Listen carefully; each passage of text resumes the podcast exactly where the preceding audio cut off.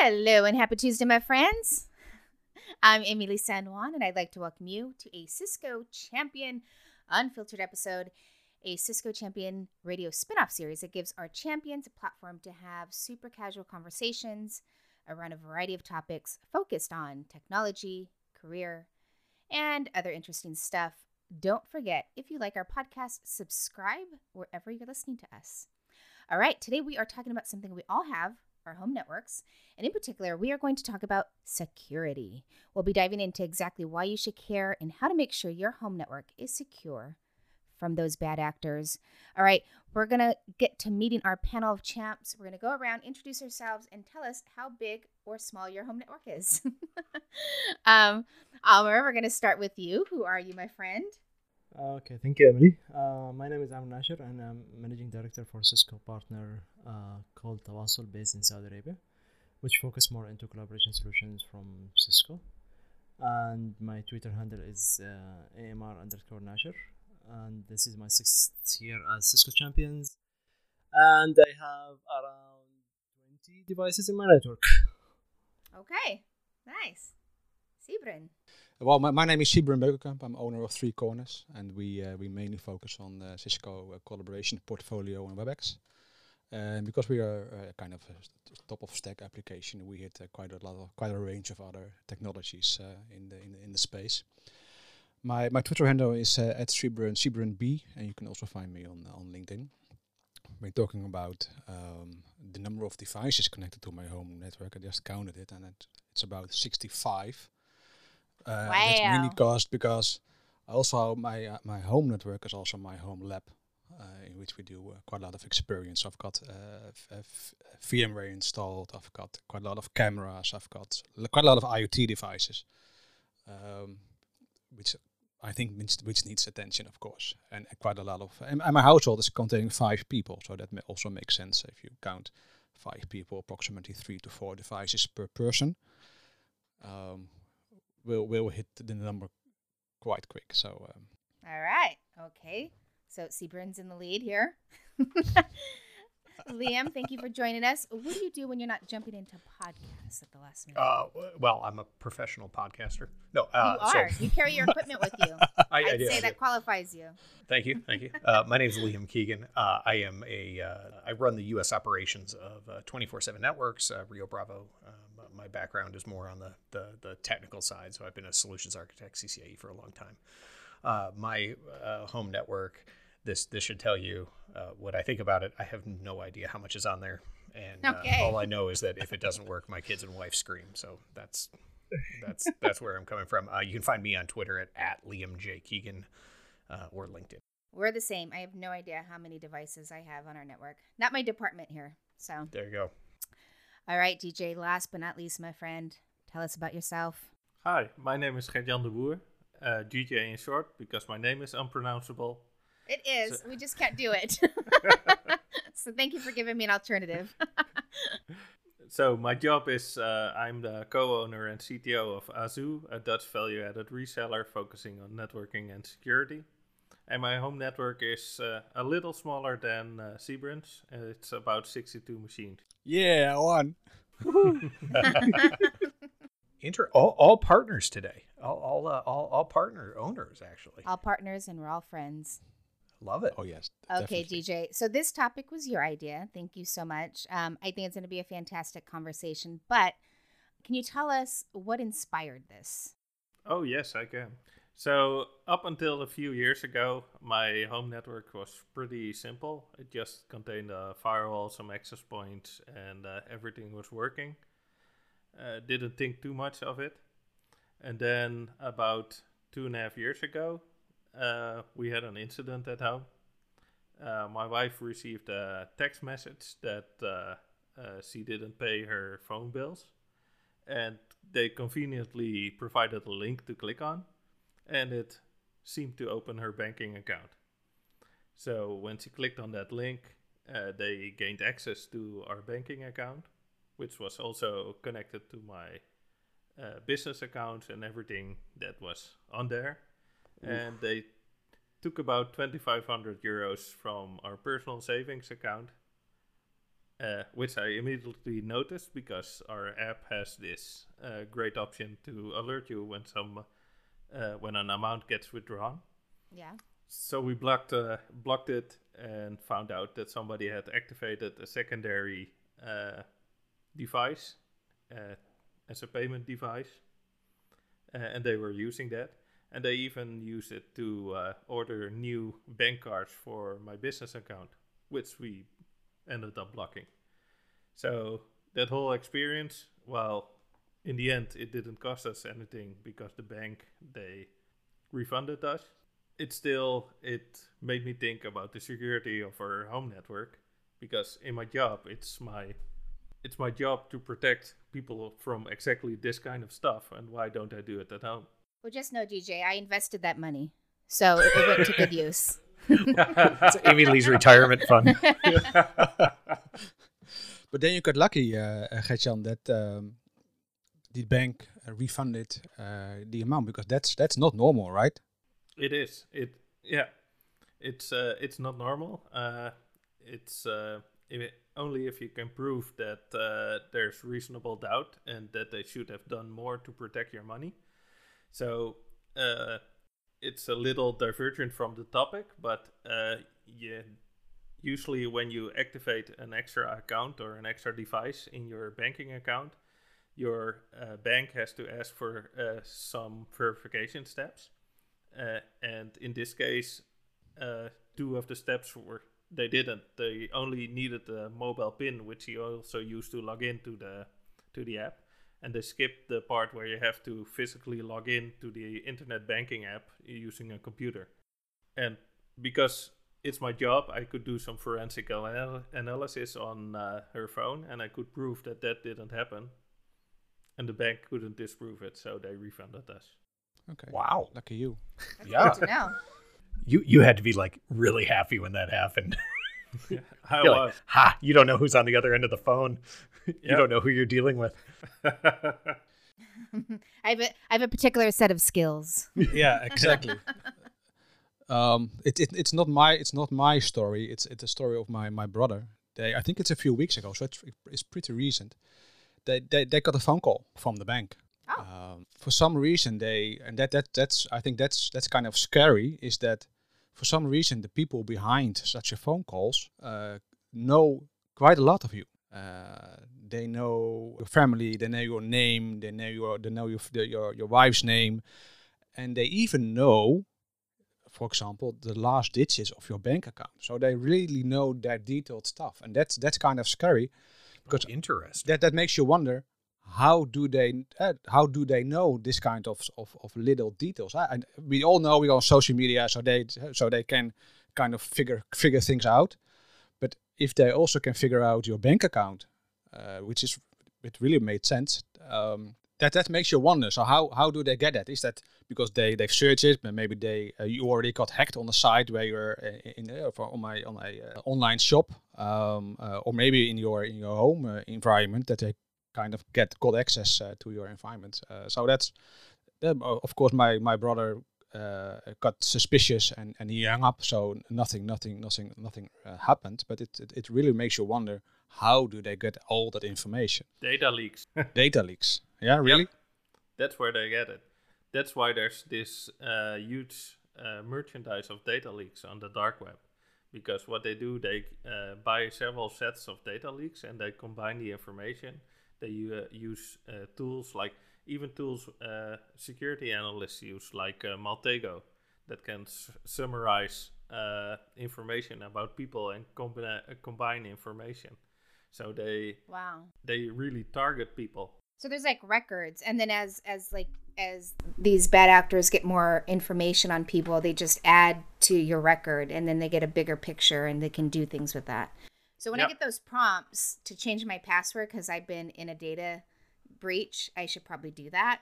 Because I'm like, ah, it's probably fine. like, what, what, what are they gonna take? My five dollars? There's a really good way for Yeah. people not to steal from you, and that's not to have any money. yeah, exactly. like I heard a story when I heard a story like it was like last year for one guy, guy one guy here he was he applied on a job on LinkedIn and then guys call him like two weeks back, uh, two weeks after that, they call him, and they did a full interview with him on the phone for 30 minutes. They ask him everything. They ask his uh, qualification. They ask him even personal questions regarding his job. And the, he says that the guy on the phone he was very professional. Like he knows he, he was like talking very good. And then at the end of the interview, they just ask him his national ID. That's all. They ask him for his national ID um, because they said they need to, to register him. He says uh, um, to give him the second interview and everything. They just ask him for the national ID. He gave him his national ID. 10, 10 minutes after that, he got a message that your uh, loan has been approved. They got a loan for five thousand dollars. So they were They they were literally applying for a loan as Yeah. they're interviewing this person. Wow. Yeah. So creative. now they had there is a lot of ways to to worry from. Amy's Lee's like, oh, that's interesting, and really, she's like the criminal mastermind. you don't say. But but in essence, uh, uh, uh, Gertjan, you mentioned it's um, it, it's data leakage. Should, for example, a bank or a kind of a government or wh- wh- whoever, uh, because if if they know, we should also be know uh, be able to know if if my data is is leaked, uh, accessible by by someone, so they can at least do something about it. How should that work? Yeah.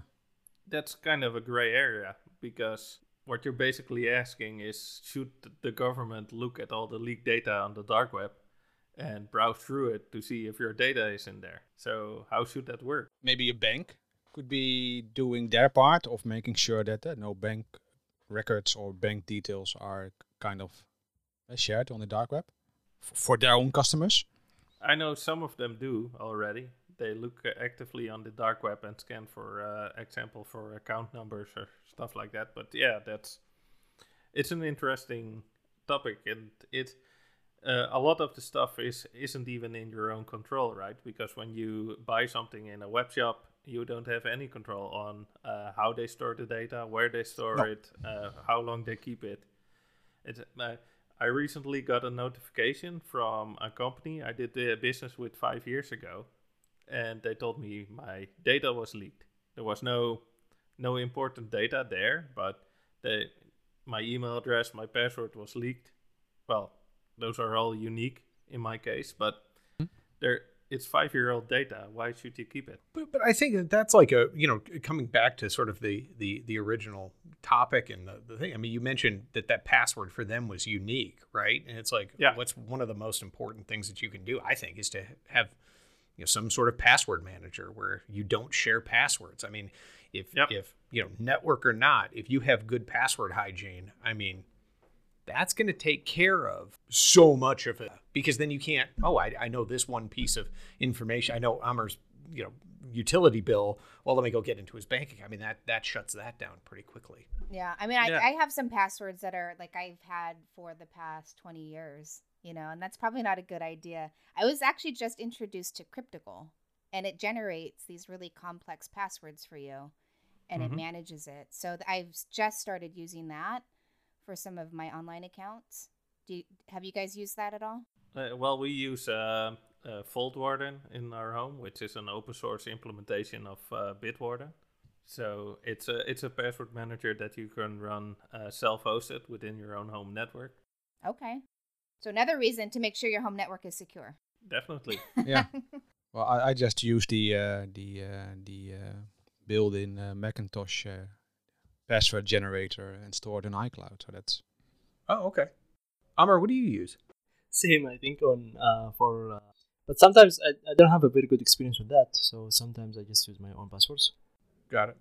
Yeah, no, I, I just wanted to pay, like I pay whatever it is for LastPass, which seems to work Mhm. Yeah. Yeah. perfect, perfectly fine.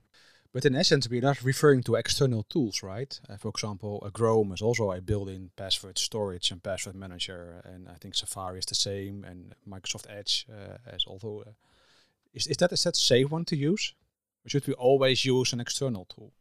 Well, they're a big uh, target because they're used heavily, and they also they always ask you to save your password. So Yeah. a lot of people tend to click on it. It's Yes. even I, I I don't use it, but sometimes I get uh, surprised by the message and I click on it and I think, well, I shouldn't have done that. Too late. yeah. So I, I feel I, I don't know if they're actively uh, vulnerable, but I feel that like they're such a huge target that there are most probably bad actors out there that are hunting for it. So so so going back to the story about your wife getting phished for the 2500 euros. So I'm really curious after that happened, what did you what did you do? What changes did you make to, you know, improve sort of your personal security? Well, I, I don't think you can call my home network a home network anymore because it it was already It has its own maintenance contracts. Almost. No, it already had segmented uh, uh, networks for IoT and stuff like that. So I already thought about that. Uh, but all our devices were unmanaged. Now there's no device anymore in my network, uh, except for in the guest network, that's uh, not managed by an MDM. Uh, so all the phones, all the uh, laptops, all the tablets, they're all in an MDM. And What, what MDM do you use? I use the Meraki one. Oh, okay, okay. So uh, every application that's on those devices gets pushed by the MDM and nothing else gets on it. Then next to it, I use Cisco Secure Endpoint because I'm a Mhm. partner, Yeah. so I can get it for cheap. Yep. Uh, so uh, all the devices run uh, s- Secure Endpoint, and for DNS protection, I installed Umbrella and the roaming clients on all the devices. But but yeah, but it, indeed to circle back on your question, Liam, all those controls you now installed, do they prevent what happened to you? not for 100%, but the the phishing URL that uh, was used in that attack uh, was already recognized by Umbrella. And it was the first thing I checked after we uh, we uh, got phished. The URL Mhm. was already known in Umbrella and was would have been blocked if we would would have been using that. So yes, I I work in security. I know you're never 100% sure, and uh, a lot of the things also happen outside of the home network. So uh, there's less protection there when you're on 4G and stuff like that. Exactly. Yeah, which is why I use Umbrella, but that's not really a home product. Well, but but but it, it, it can be if you just use the the open. I mean, because you don't actually technically need a license to use OpenDNS. You just point your DNS servers at the at the public IPs. I mean, obviously you don't get the reporting and the categorization and things like that. But but the uh, correct me if I'm wrong. Umbrella includes all of the malware and command and control for like the botnet protection by default. Like, there's no way to disable that. Correct? Yeah, yeah. It, it does it include phishing as well.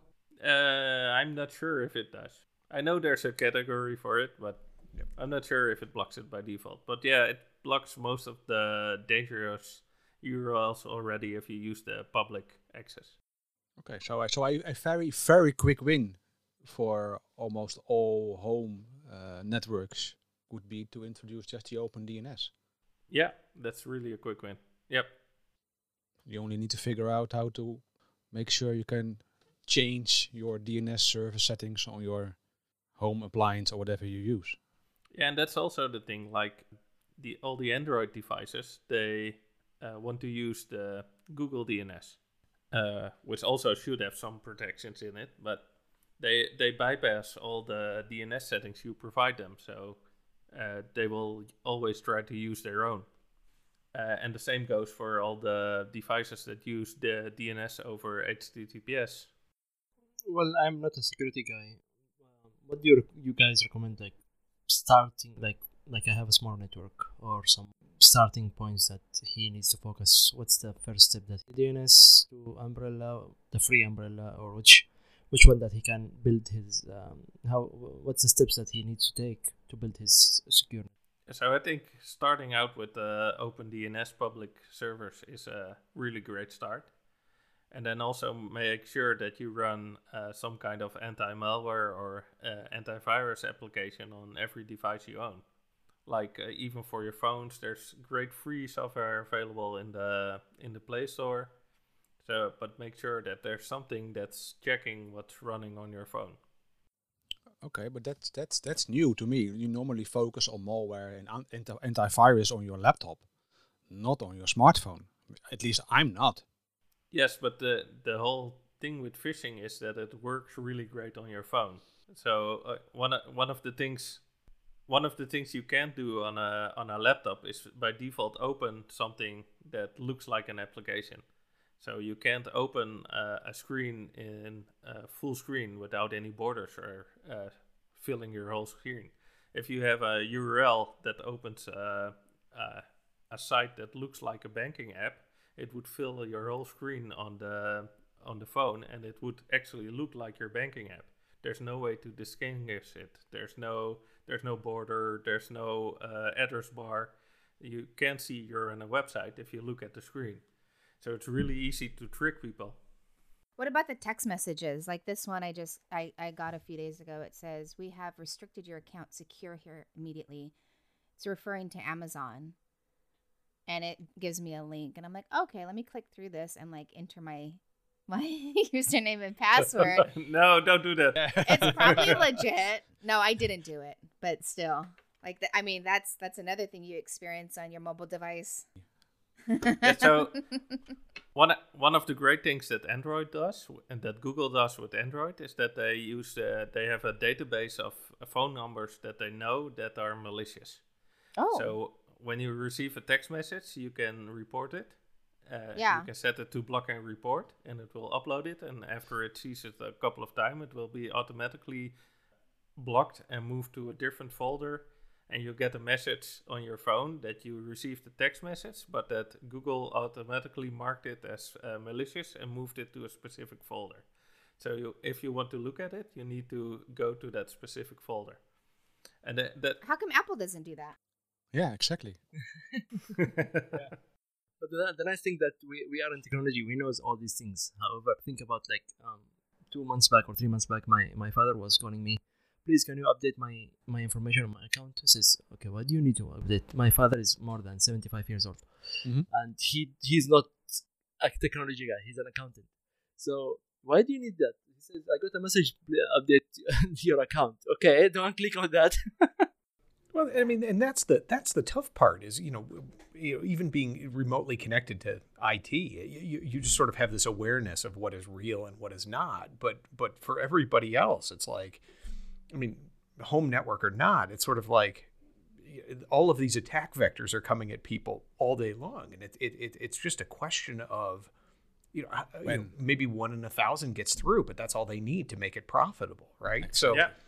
you know i mean you know what how do we how do we help people understand what they need to do? I mean i think for me it's a couple of things. It's like how do you you keep your devices updated right? Like from the menu not from a text message that asks you right?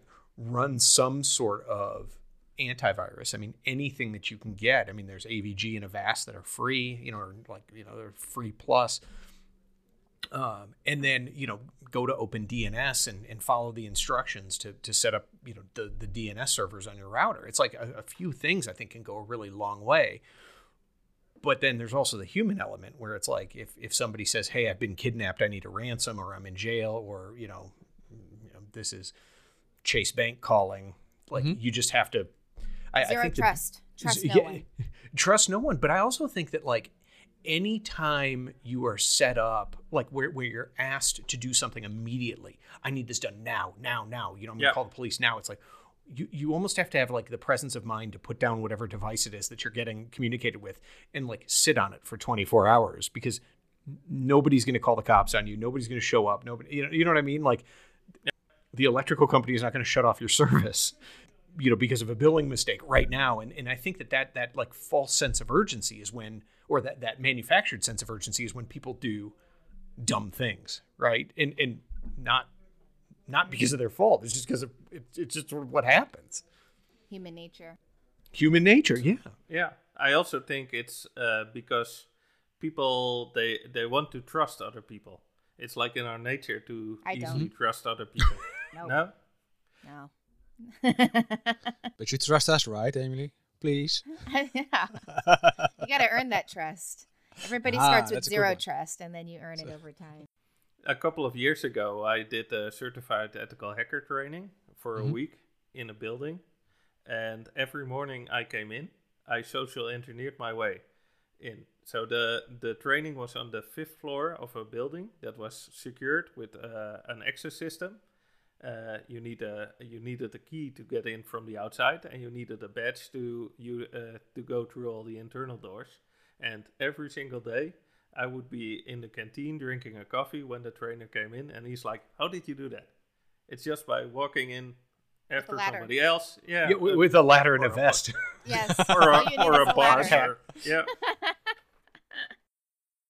But but the other way around is should we? Uh, uh, Emily is, is, is, laughing about zero trust, but that's obviously doesn't really kind of make sense, but not totally. Um, we are social animals, right? We we like to trust each other. We like to um, know. Well, we, we we- we like to be loved and, and, and help each other. So that's I think that's that's that's what what Gertjan mentioned is kind of part of our nature. But when when you get a WhatsApp WhatsApp message from your daughter or son or friend asking for money, how come that quite a lot of people transfer money just just based on a message?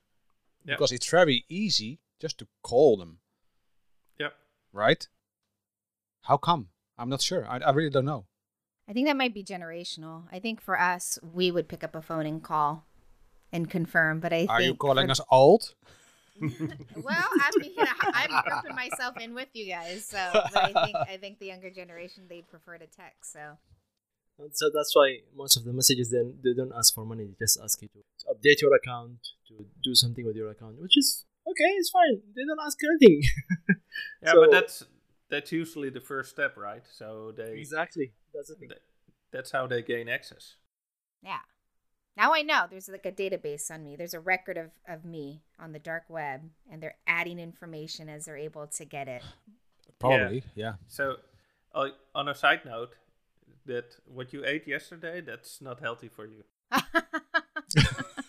Thank you, DJ, for your concern. But but but that's just a general guess, hoping she it, it triggers something. So, uh, regarding trust, I think one of the other quick wins is to install some kind of a guest network in your uh, in your home network. So everybody has guests. Everybody wants to use your Wi-Fi. Yeah. So i i using a guest network not only stops your guests from playing annoying music on your sound system, it also stops uh, attacks that are trying to spread from their devices. I'm coming over to your house for your next party. I'm an expert at playing annoying music. But how but how should that look like your guest network? Would that just be a, a separate uh, SSID called uh, guest with a pre-shared key or uh, um, a captive portal or something similar? What would be what would be the best the best approach? Something like that. So uh, a lot of the ISPs nowadays they offer the option in in the modem or the router they provide you to also set up a guest network that's separate uh, separated from your main network. Uh, using a pre-shared key on your wireless is always a good idea because otherwise all the information across the network will be unencrypted. And then next to that, I use a captive portal that times out uh, after 12 hours. And then you need to re-sign in, or well, I've, I've got Yeah. a similar thing. They they need to know my email address and they need to uh, send an email. Is that the main difference with like a guest network? Is that like you would be signed out of the network after 12 hours? Is there any other uh, benefit to doing that? Yeah, so it's in a separate network from your main devices. So it it would be isolated. So it's not. It's like they're they're not in the same room as you are. Okay. Exactly, Yeah. because uh, for example, uh, regarding uh, uh, as Emily t- does not trust, do not trust any anyone. So when you share your, uh, when someone's in, into your home, your home, uh, and they would like to have the Wi-Fi password, that's it. Yeah. I think it's a common common question. You just give it to them, right? Yes. And you so you give them your password, and you don't know what happens next. Maybe it's shared, maybe it's stolen, maybe it's written down somewhere uh, and then someone because Wi-Fi is not it's it's also I, I- think you, your Wi-Fi will also be reachable on the street, right? So they do not have to be in your home to get access to your Wi-Fi. You know what I'm also thinking is that like our Wi-Fi password is used in other things as well. that doesn't make sense. Actually, now that I'm thinking this through, like we should Exactly. make it a different. That oh, that's that's potentially tricky. Yes. Maybe use a complex password for your your home network because most of the people is using their like phone number or something like that. So if you know the phone number, just pass by and then put your Welcome Postal 2022. Yeah, exactly. yeah. Po- postal code plus house number is also a great one. It is.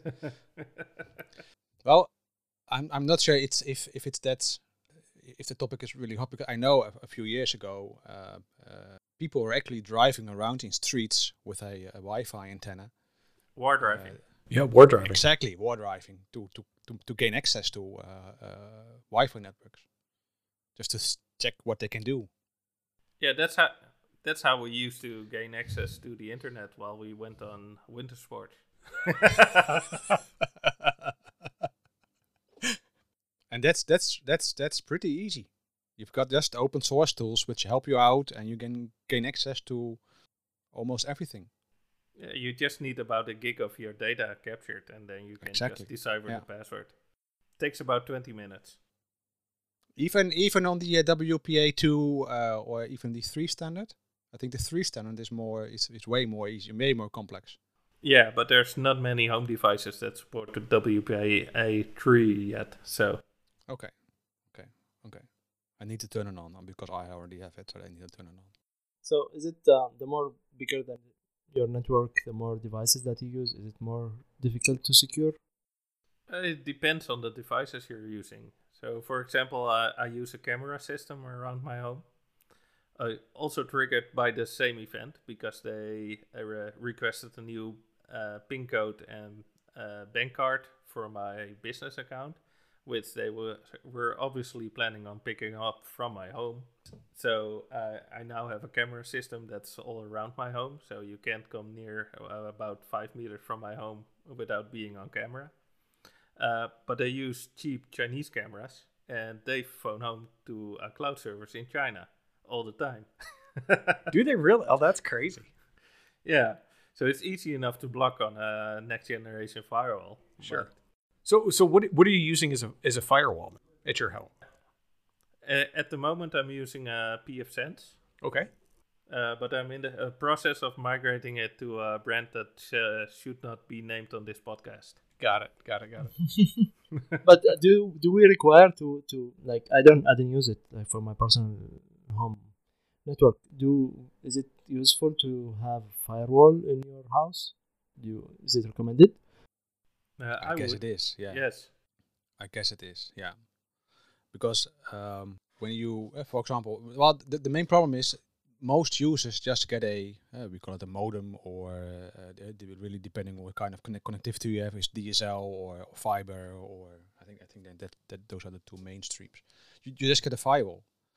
Uh, but that's a, a common firewall because those equipment is, is just cheap. It's uh, if you, most of the time no control of on that device what happens. Uh, you have no idea when the firmware is updated. You know if there, what settings there are, and most likely, hardly any settings are turned on. So they only doing uh, address translation, and that's it. And that's definitely not enough. But NAT is the best firewall that's out there, right? yeah, especially with UPnP. Yeah, that's right. It just works. Exactly. So exactly. for, well, for people for people who don't who don't know what SNAT is, like listeners who don't know what SNAT is, I can see Emily. Well, net net is a, network address translation. Uh, we have a public IP address range and a private IP address range, and almost all uh, home users use a private range, uh, something called uh, 192, uh, 168, for example. That's a very commonly used range, uh, which is not uh, routable on the internet. So we, it needs to be translated to a IP address, which is routable on the internet, and that's what your modem is doing just translate it from one to the other. And that's it. So basically, it uh, it's true that it doesn't allow a direct connection between the internet and the internal network, but f- uh, for specific sessions, it opens a random port on your router that goes out, but is also accessible from outside back in. So it's not a firewall. It doesn't do any inspection on the traffic. Okay, so the so now the network, the home network becomes more expensive. So it's not like you're paying your ISP the bill every month that you need to buy your firewall. You need to update its security, which is like yearly or or um, or something like that. And then you need to have like managed devices and all these things. So the network becomes more expensive.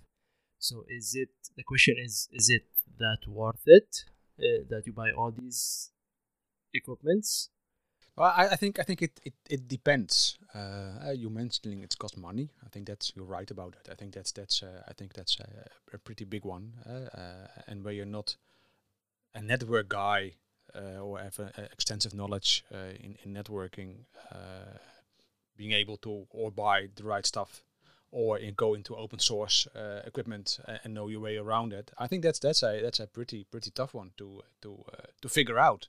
Wait, wait, a minute. We're, we're all entrepreneurs here. We, we should be able to figure out this problem. Well, I think most of us already already have solved it. Eh? For example, uh, firewalling in place. Uh, I'm, I'm based it on, on Meraki, uh, including the security pack, by the way. Uh, and is that is that foolproof? No, of course not. Uh, so you also need to add additional, uh, what we already discussed, uh, countermeasure like uh, make sure you're firewalling and uh, make, sure your antivirus and malware detection. Uh, so it's it's a so I think you should focus on what you can do uh, for example, uh, make sure your, fi- your, your firmware is up to date. Uh, make sure your antivirus and anti-malware is is installed.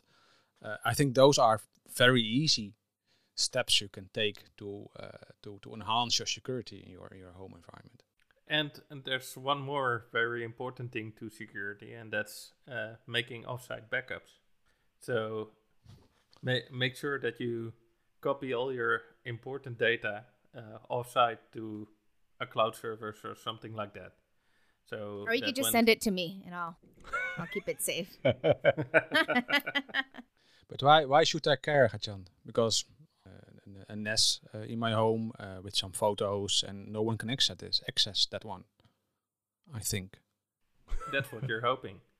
Exactly. So it's uh, in case of emergency, like a, if some kind of ransomware enables within your network and locks everything, you you don't have uh, one or two bitcoins lying around to pay for that and get it decrypted. Um, no, no, no. I was too late in that. Uh, in, in that. You in used all your hype, bitcoins yeah. to buy a pizza 10 years ago. exactly. Yeah, ten years ago. Yeah, something like that. but like like i mean uh, so i, I take a little bit different approach right in that so uh, you know i work for a cisco partner we have all the cisco licensing you know i had meraki full stack and meraki switches all that i ripped all of it out right and not because it didn't work it worked great but it was sort of like you know from from from our perspective like i run this like the the only thing that i focus on is do we have a really good antivirus anti-malware client on the the computers that are in our house, right? And you know, for the stuff that I do for work is all offsite and VPN, right? So that doesn't that's not really in scope.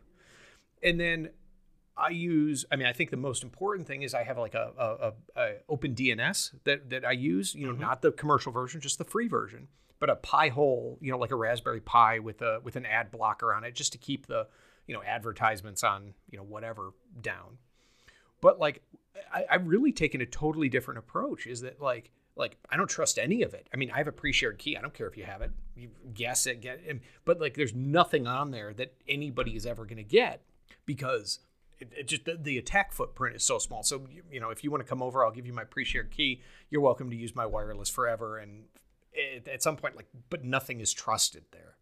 And so, so I think that like for the standard home user, it's like if you can have a really good antivirus on your devices, that I think makes the difference. I think making making uh, like having a good password manager and not reusing passwords that makes a huge difference. And then like just something to help speed bump you from oops, I clicked on something like some DNS protection that you don't need to pay for. Like I think that gets you most of the way there. I don't. I mean, at least that's the approach. But uh, I hope you guys don't book plane tickets to come hack my network and then prove me wrong. now I'm gonna. I feel like I'm gonna be embarrassed. We could blog about it. Exactly. Yeah, we we don't need a plane ticket. We just tunnel back to the WebEx session. Yeah, exactly. You're already Wow. there.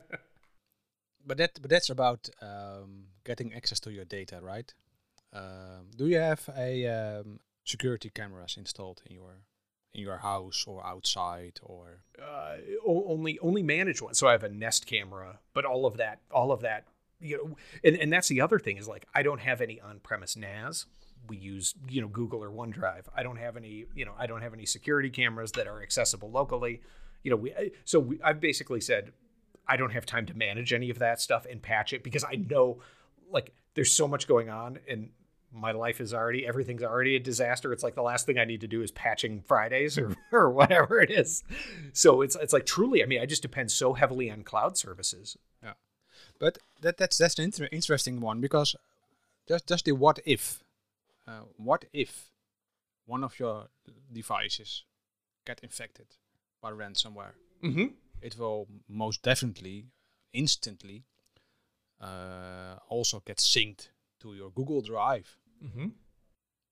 So Google Drive is encrypted as well. Everything instantly. And if it's synced to all your other devices, it's you're done. Yep. Liam, one last question for you. What's your ID number? One, two, three. No, no it, it, it's a it's a good question, but I also like with OneDrive and Google Drive, you have the ability to rewind right in time to a point when that was not you know that, that it wasn't synced. So basically, you know, I've just sort of made the choice like if it happens, okay, I will deal with it by you know leveraging those tools. And, you know, probably could I be doing better? Absolutely. And would it make sense to maybe put your data in two places? Yes. Right. But I mean, you know, it's just it's it's it's the trade-off and the compromise. I mean, I spent next to no time doing anything with it or managing it. It mostly runs on autopilot. And so I'm pretty comfortable with that. But, you know, I think could I do more? Probably. You know, would it probably be better? Sure. I don't, I don't know. But but that's basically what what you did is a zero trust approach to your Right. home network.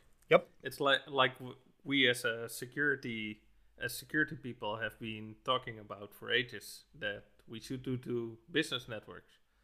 But like for me, I'm I'm an engineer. I like tinkering with stuff, and I have all this equipment in house. yes, yes. yes. I don't trust cloud. hey, I like I think that is like totally good and and and but because it works for you and that's the thing is I think people need to pick the thing that works for them the best, right?